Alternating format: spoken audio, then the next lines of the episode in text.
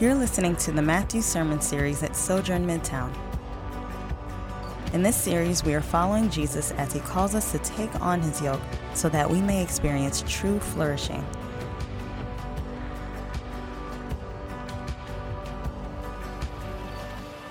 Peace be with you. Today's scripture reading is Matthew 13, 51 through 58. If you don't have a Bible, you can follow along in your bulletin or on the screen behind me. Hear the word of the Lord. Have you understand, understood all these things? They answered him, Yes.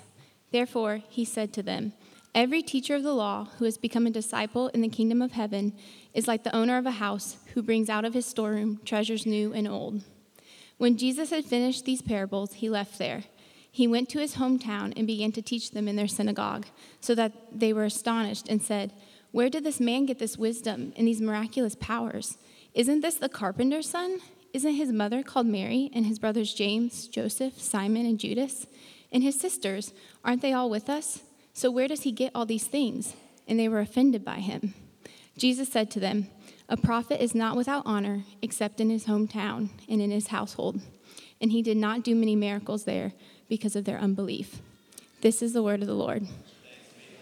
You may be seated. Good morning. My name is Robert, one of the pastors here at Sojourn. I'm grateful to have this time with you. And um, I just love the worship songs that we had this morning. Um, I wish we could just stay there all, all day long. Well, how many of you played dominoes when you were growing up? Well, a few of you. Now, I'm not talking about the right way of playing dominoes where you're matching up the numbers to one another. I'm talking about setting up the dominoes one to another and letting them fall down, right? All right. Well, enjoy this video. And while you watch this video, look to see if you see somebody you recognize. Okay, go ahead.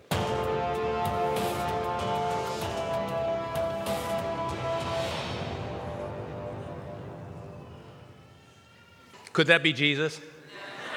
I don't know. Maybe. Yeah, that was really fun, right? That was really fun to watch, and it's always fun to watch everything line up as you plan. But unfortunately, reality doesn't always go the way you plan, right? And so, therefore, when the dominoes fall in our lives, it's really not fun. And oftentimes it hurts and it's confusing and it causes us to question everything, including question God. But Jesus, the good news is that Jesus knows that in this world we have trouble. So therefore, he has his own set of dominoes. He says, Put your faith in me. And as you do, you can know who I am through my word. And as you do so, you can honor me with your heart and with your life. So we're just going to keep that domino theme in mind as we go through. But let me just give us a quick overview of Matthew 13. Matthew 13 has included a lot of parables in which Jesus is teaching about the kingdom of heaven. And Jesus teaches about the kingdom of heaven um, because it's about Him and it's about the fact that He has ushered in the kingdom. And all throughout the Gospels, He's saying things like, The kingdom of heaven has come near, has come upon you. The kingdom of God is in your midst. The kingdom of God is where Jesus rules and reigns. And so the kingdom of God is just not this expanse that's impersonal, but it includes Christ and our relationship with Him. But also, Jesus describes the kingdom in terms of starting small and often is hidden. And that's why He uses the parables of the mustard seed and the leaven. But with those two illustrations, the growth is guaranteed and also the growth is inevitable. But the other thing that we saw throughout the parables is the people's response. The crowds didn't understand what Jesus was saying, and so as a result, they were discouraged and they actually pulled away. But the disciples were given understanding, they were given the, the hidden meanings of the parables, and they began to draw near. And over time, we began to see how there was a distinction between the crowd and the disciples. You know, our vision statement is filling up the city with gritty disciple makers. But here's the thing for us to consider as we sit through um, this passage today. We cannot be greedy disciple makers unless we are greedy disciples ourselves. So let's keep that in mind as we make our way through Matthew 13. Let me pray for us. Father, thank you so much that you are the one who knows all things, and you know every day in our lives before we even born. And Lord, you have chosen us to love us, to reveal yourself to us, to, to be with us by your Spirit, to bring us into an intimate relationship with you through Christ. So, Father, I pray that you would bless this time. You would, you would allow your word, your living word, to be understood, to be encouraging, to be challenging. And Lord, we pray most of all that you would be exalted. We pray this in Jesus' name. Amen. So Jesus begins with a question and then offers another parable. So, have you understood all these things? Jesus asks. Yes, they replied. He said to them, Therefore, every teacher of the law who has become a disciple in the kingdom of heaven is like the owner of a house who brings out of his storeroom new treasures as well as old. So Jesus asked his disciples, Do you understand these things? It's important for disciples of Jesus to know Jesus and to understand the things of Jesus. But notice he goes on to ask or tells them that they're going to go and start teaching the things from the old and the new. So, why does Jesus make this distinction and emphasizing the old and the new? Well, because the, the treasures from the Old Testament and the treasures of the New Testament are all part of the kingdom of God. And one thing that we need to remember is that the old points to the new. But here's the thing that we often forget, and we can put a false dichotomy between the two the God of the old is the same God of the new. Okay, so we need to remember that as we can misinterpret who God is. But the crowd didn't understand. They didn't understand, despite the great teaching and the great miracles, the crowd didn't understand these things because they lacked faith. But also, Jesus was speaking a parable, but mainly because they lacked faith. And as we saw in the parable of the soils, their hearts were hardened. It was like the seed dropping on the path. And what happened when they didn't understand the word? The, the enemy came and swooped up and picked up the, the word of God. But also, they had a shallow understanding that could not withstand the heat that comes from the pressures of life or the persecution because of the word. But lastly, we saw that their hearts were divided because of the worries of life, as well as the deceitfulness of the wealth of life. But the crowd took offense and despised Jesus. You know, the reports of Jesus' wisdom and his miraculous powers preceded him, so that everybody in his hometown already heard about it. So Jesus began teaching in his hometown synagogue, but what was their reaction? And the passage is pretty straightforward. They dismissed him because they were way too familiar with who he is. They said, Isn't that his father? Isn't that his mother? We know his brothers and his sisters. Certainly, nothing extraordinary can come from such ordinary beginnings. But the crowd also was offended by him.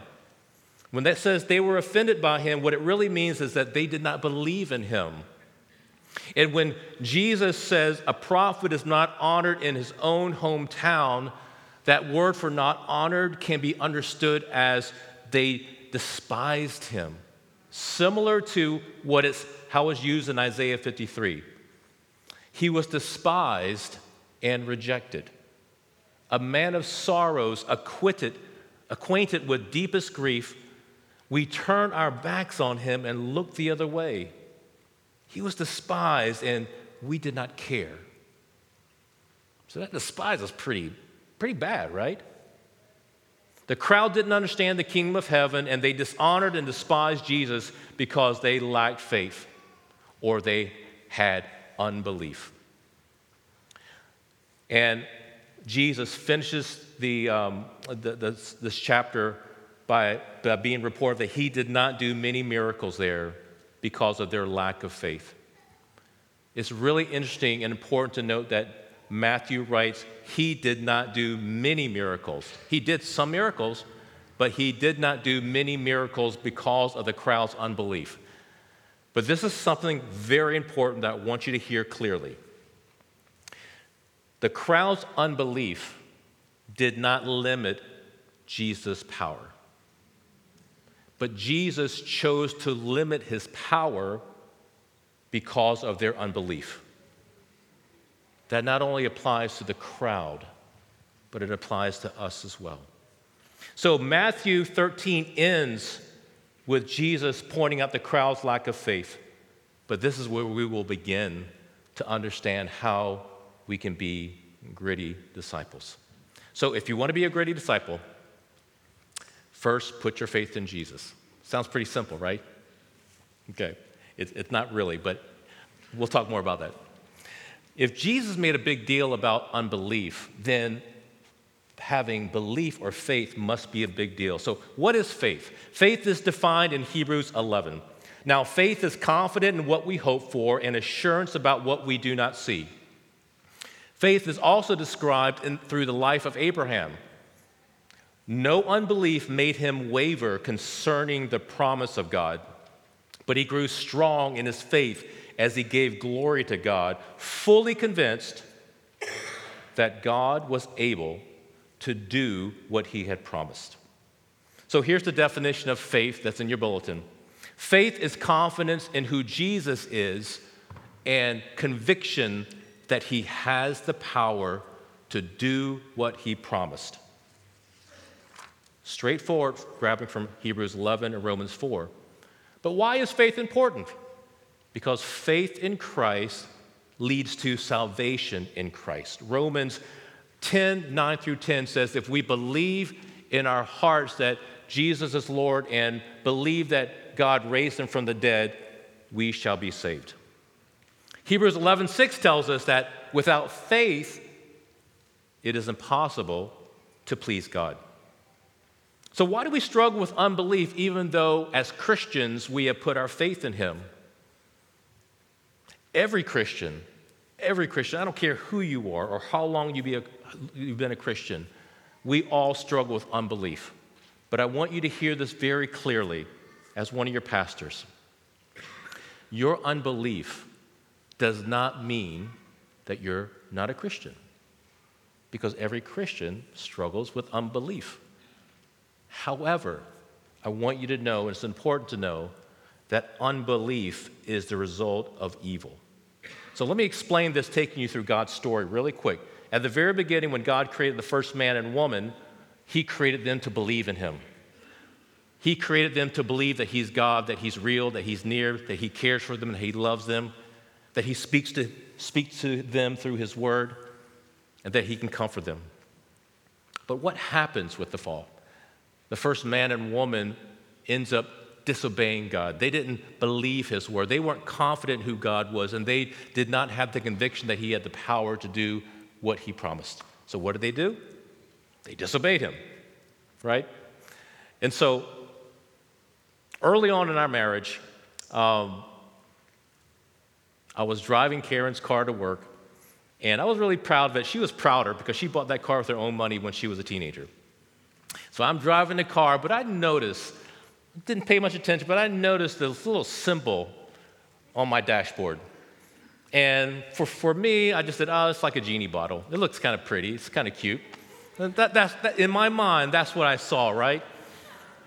But then the car started smoking, and the car started slowing down, and then the car stopped, and this is what I saw. What's that symbol? Low oil light. I saw that light, but I didn't interpret that light rightly. In my mind, it was a genie bottle. It looked pretty. How cute. Who came up with that design? But when, I, when my car stopped on the highway, I go, oh man, I should have listened. I should have paid more attention. I should have known that that red light was important. But we need to see our unbelief as a red warning light. We just can't be aware of that light, but we also have to take action to address that red warning light. Okay, please hear this clearly. Even though unbelief is common, unbelief is not harmless. Unbelief impacts our heart and our souls in a similar way as low oil impacts our engine. We can, as Christians, kind of go, Oh, I, I just, I'm struggling believing. You know, I, I'll get there. But please know that even though unbelief is common, it's not harmless. So let me explain why. First, unbelief is sin. Jesus says, The world's sin is that it refuses to believe in me. Think about the garden again. God created us to believe in Him, but evil keeps us from believing in Him. And Jesus says that's sin. But unbelief keeps us in darkness. Jesus said, I have come into the world as a light so that no one who believes in me should stay in darkness. When you and I are struggling to trust God, sometimes it feels like we're in darkness, right? When we are clouded with doubt and confusion, we may struggle to know what's true, what is not true, what to believe, what not to believe. We can be in deep darkness. Proverbs 4:19 tells us that when we are not following Christ because of our unbelief, we are in deep darkness and we do not know what makes us stumble. Unbelief keeps us from knowing Christ and from experiencing his love. When we, when we are not confident in who Jesus is, what do we tend to do? We tend to pull away, right? We tend not to really care about what he's saying, or we think that he's pulled away from us. We don't feel anything from him. We don't know, we question his love for us, as, so as a direct result, we don't draw near to him. And then therefore we will not experience his love. Unbelief leads us to being unfaithful to God. See to it, brothers and sisters, that none of you has a sinful, unbelieving heart that turns away from the living God. You know, as the passage continues, it gives a, a dire warning against those who never believe, and they will be forever judged. But for us as Christians, we can turn our backs on God and we turn our backs on God whenever we sin. But by the grace of God, the Spirit of God convicts us and draws us back to Himself, and we, we come back to God. But unbelief wants to keep us turned away from the living God. Your struggle with faith is a personal struggle, but it's not a private struggle. And let me tell you why. Our personal struggle with unbelief is right in the middle of two opposing kingdoms the kingdom of heaven and the kingdom of evil. Satan schemes to fill you with unbelief. Satan wants to drain your faith as he deceives you and tells you lies that you and I can believe. He seeks to discourage you and I that even though we may be seeking Christ, the relentless trials and tribulations that our circumstances never changes causes us to doubt God. But also, Satan tries to distract us so that we don't even think about God, or we don't feel anything from God, or we don't desire anything about God. And Satan wants us also to be divided from the most important relationship that we have, and that's with Him. But also with your brothers and sisters in Christ, with your family members, anybody and everybody who can and want to point you to Christ. But in our despair and in our unbelief, we can pull away from everybody who wants to encourage us in Christ. So that's why we need the armor of God. Ephesians 6 says, Take up the shield of faith with, with which you can extinguish all the flaming arrows of the evil one. We need faith in order to repel the darts of the enemy. If you don't believe that the enemy's after you, then you're living in fantasy. Enemy does not want to be glorified. Uh, the enemy does not want to, um, for you to know and believe in God. He doesn't want you to glorify God through your life, so He is after all of us. So take a look at the definition of faith as I just ask you where might you lack faith if you're struggling with worry and anxiety? Where might you lack faith in your sorrow and your grief, in your loneliness, in your sexual struggles, in your broken relationships, maybe even in your shame? Are you confident in the midst of your reality that Jesus is who he says he is? And are you have full conviction that he has the power to do what he has promised? You may be thinking, well, I lack faith. I'm weary and I feel like giving up. I can't battle this anymore. Well, the question that you and I need to be asking in the midst of our weariness is how does Jesus make a difference? And as a pastor, I walk alongside of people all the time wrestling with this very thing. Because as Christians, we believe that Jesus makes a difference in the past, He saved us. And then we also think that Jesus makes a difference in the future where we will live with Him forever in heaven. But the biggest quandary that we have as Christians is how does Jesus help me now? Well, let me tell you. Hebrews 12, 2 tells us that Jesus is the source of our faith.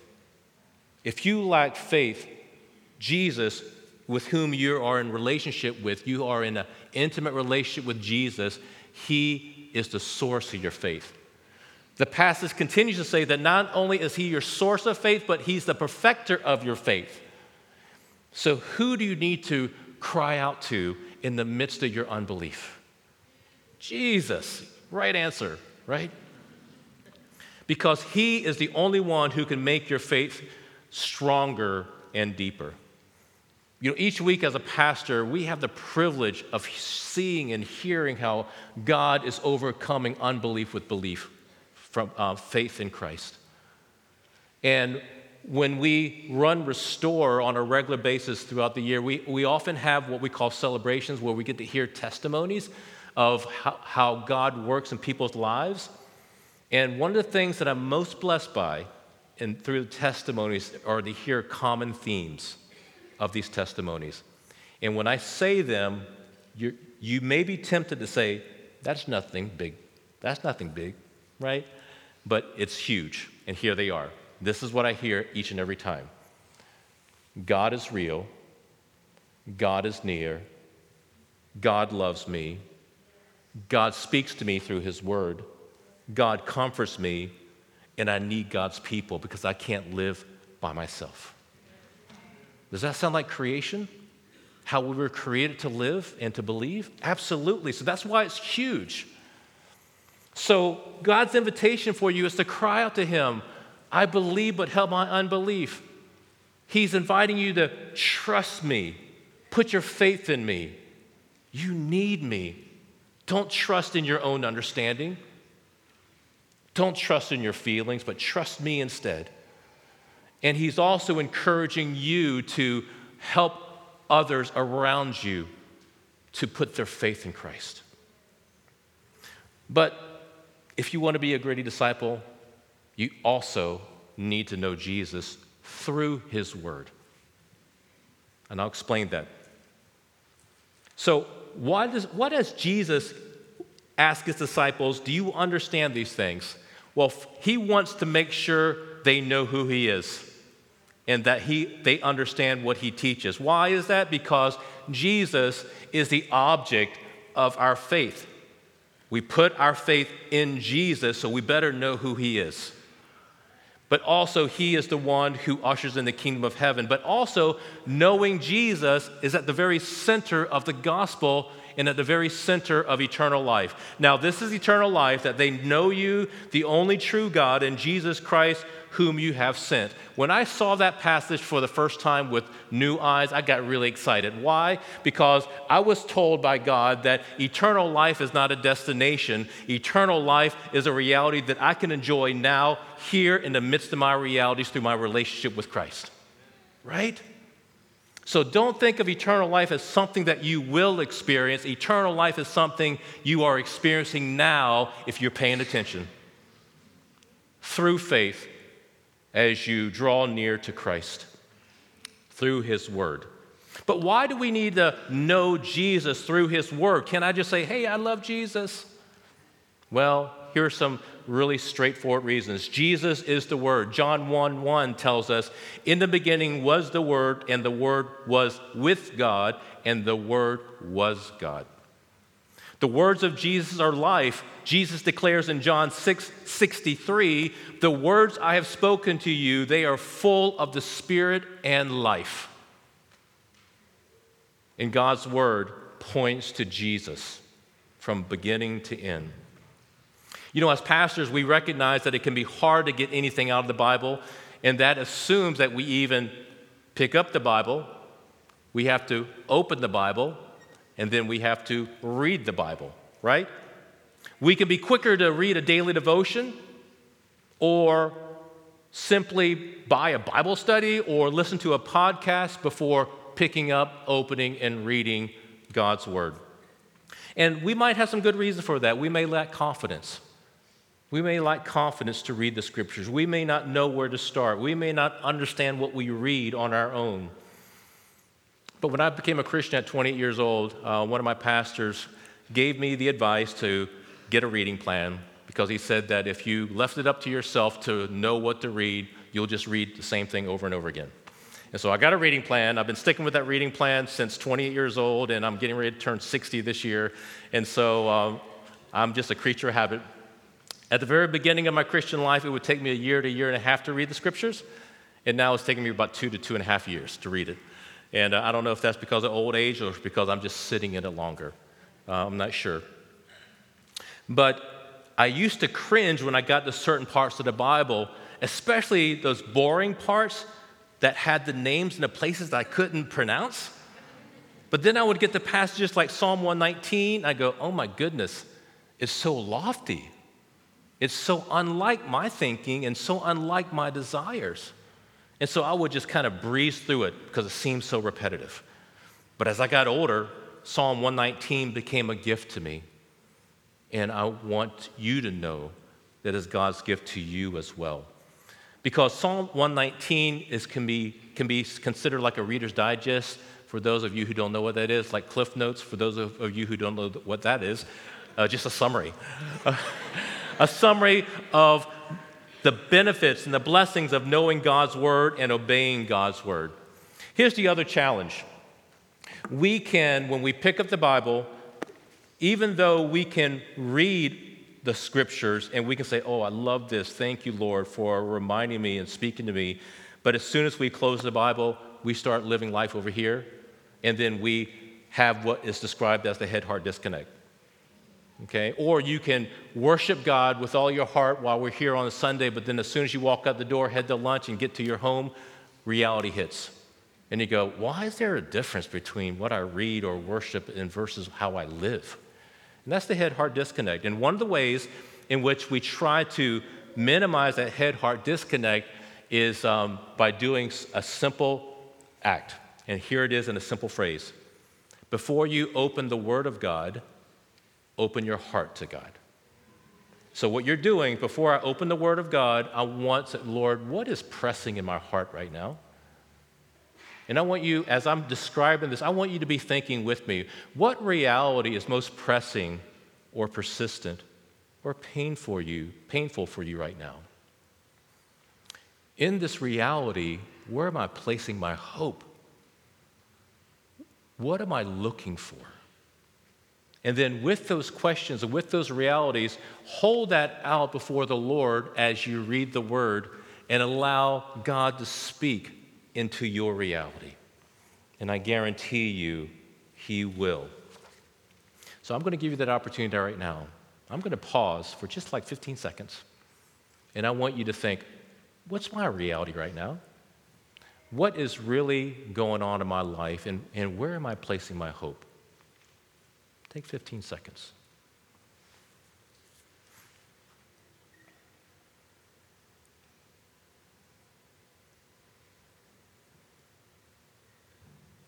allow me to read the word over you. The unfolding of your words give light.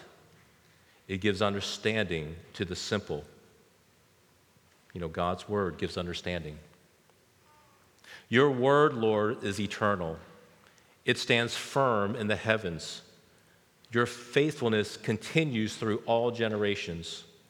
You establish the earth, and it endures. God's word is incomparable.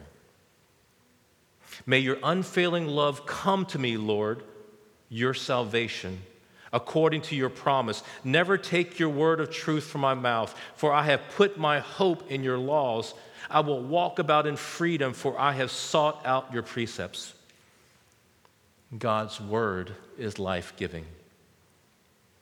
May your unfailing love be my comfort according to your promise to your servant. God's word gives hope in the midst of our afflictions and our sufferings. I have hidden your word in my heart that I might not sin against you. God's word changes us. I have those, I have a sampling of those in parentheses under each line. So, because what I want you to do in this coming week, I want you to take the time to read through Psalm 119. And if you just take eight verses a day, you can read through the entire psalm in 26 days. It's a long one. But don't allow the repetition and don't allow the lofty thoughts or desires expressed by the psalmist to put you off. But that's God's heart for you. And that when you put your faith in, in Christ and when you draw near to Him through His Word, He will start to change your thoughts and your desires. But because of our unbelief, we tend to be underwhelmed by Jesus and his words while at the same time being overwhelmed by life. I'm going to say that again because it's worth hearing again.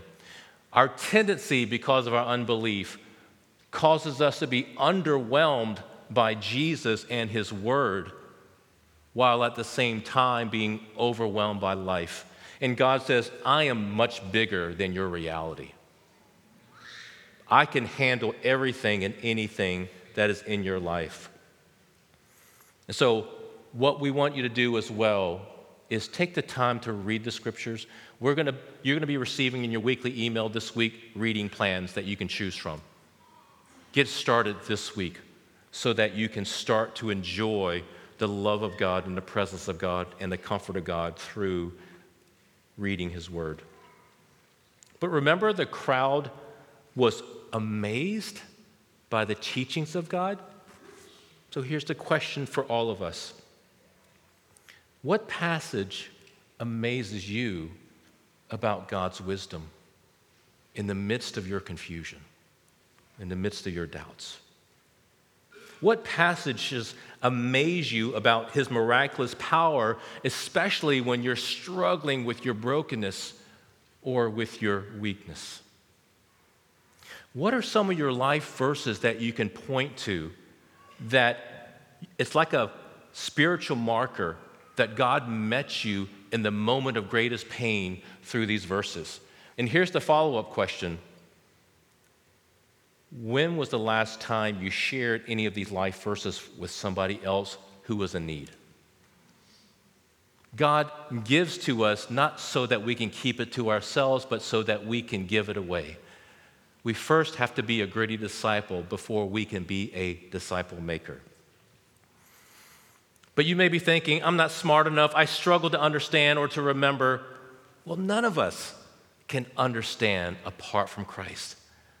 So, how does Jesus make a difference? First, I'm glad you asked.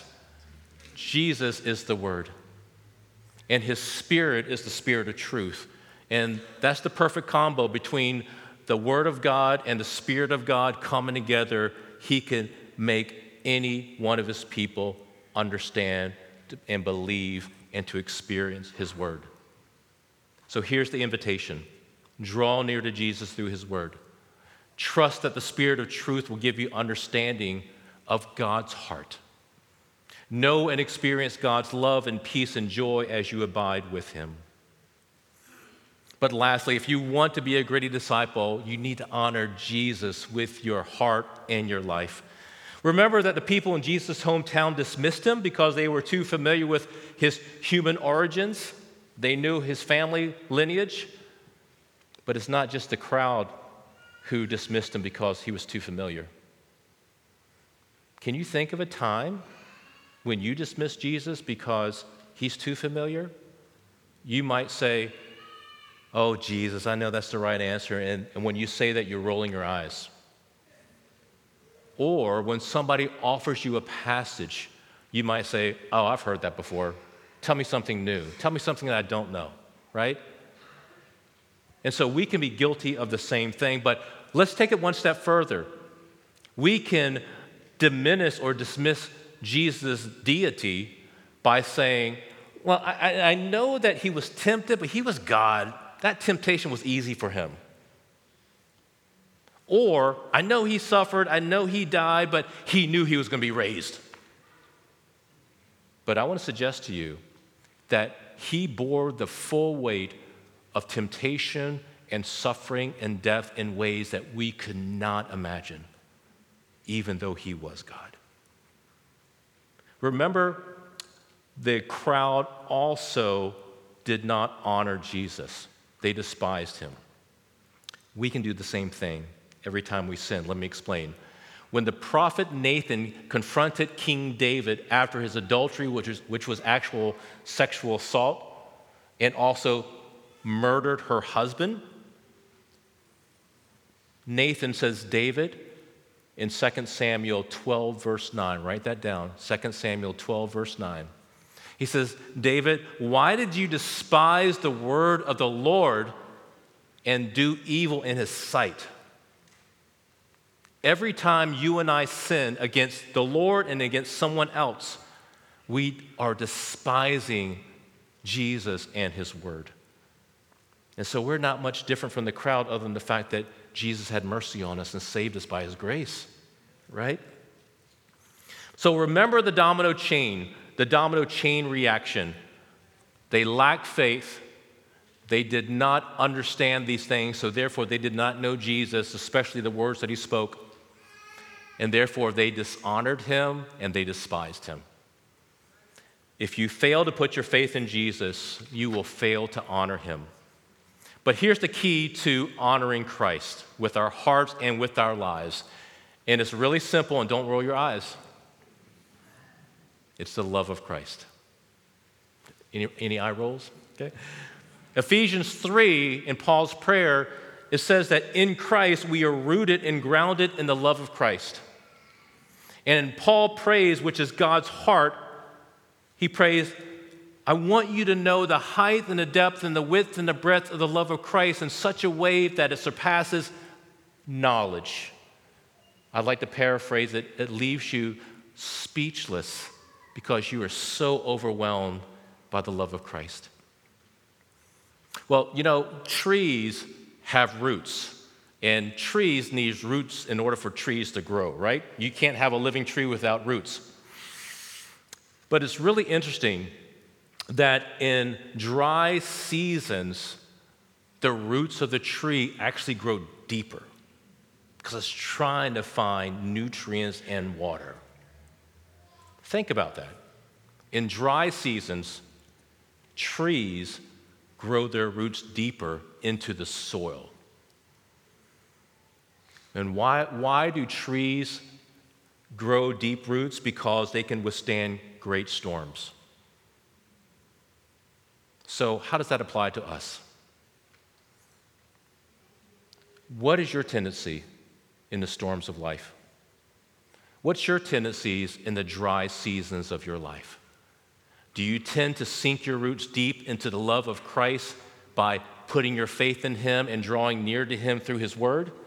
Or, do you, or does your unbelief do just the opposite and roll you back this way? God knows exactly what we need. He knows we have trouble. And Jesus even says, In this world you will have trouble, but I have overcome the world. John 16 33. So he says, Sink your roots deep into my love whenever you're filled with doubt. Whenever the storms are washing you away and when the darkness is covering you. But why does God root us and ground us in the love of Christ? And He wants us to experience the expanse of His love. Look at this next verse, very important.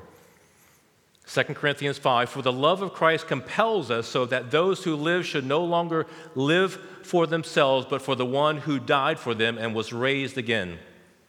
Here's saying it simply when we're overwhelmed by the love of Christ, we live for God and not for ourselves. Let's look at one more verse, John 15 10. If you keep my commandments, you will abide in my love, just as I kept my Father's commandments and abide in his love. So let me do the domino Jesus style, okay? So Jesus loves us, so he died for us and then gave us his faith, since he's the source and perfecter of our faith. When we have faith in Jesus, we draw near to Jesus to know him through his word. And when we know him through his word, we start to experience and know His love. And then as life pounds us and we begin to sink our roots deep into the love of Christ, we begin to get more and more overwhelmed and just compelled by the love of Christ in such a way that we obey His commandments. And as we obey His commandments, it's a full circle, we abide in His love. Isn't that beautiful? That God wants you and me to know His love, to experience His love, to put our roots deep into His love so that we might enjoy His love. So take a moment and, and think about how you're not honoring God with your heart or your life. How is Jesus calling you to confess and repent and turn back to Him in faith and obedience? Who might Jesus be calling you to love? or to forgive.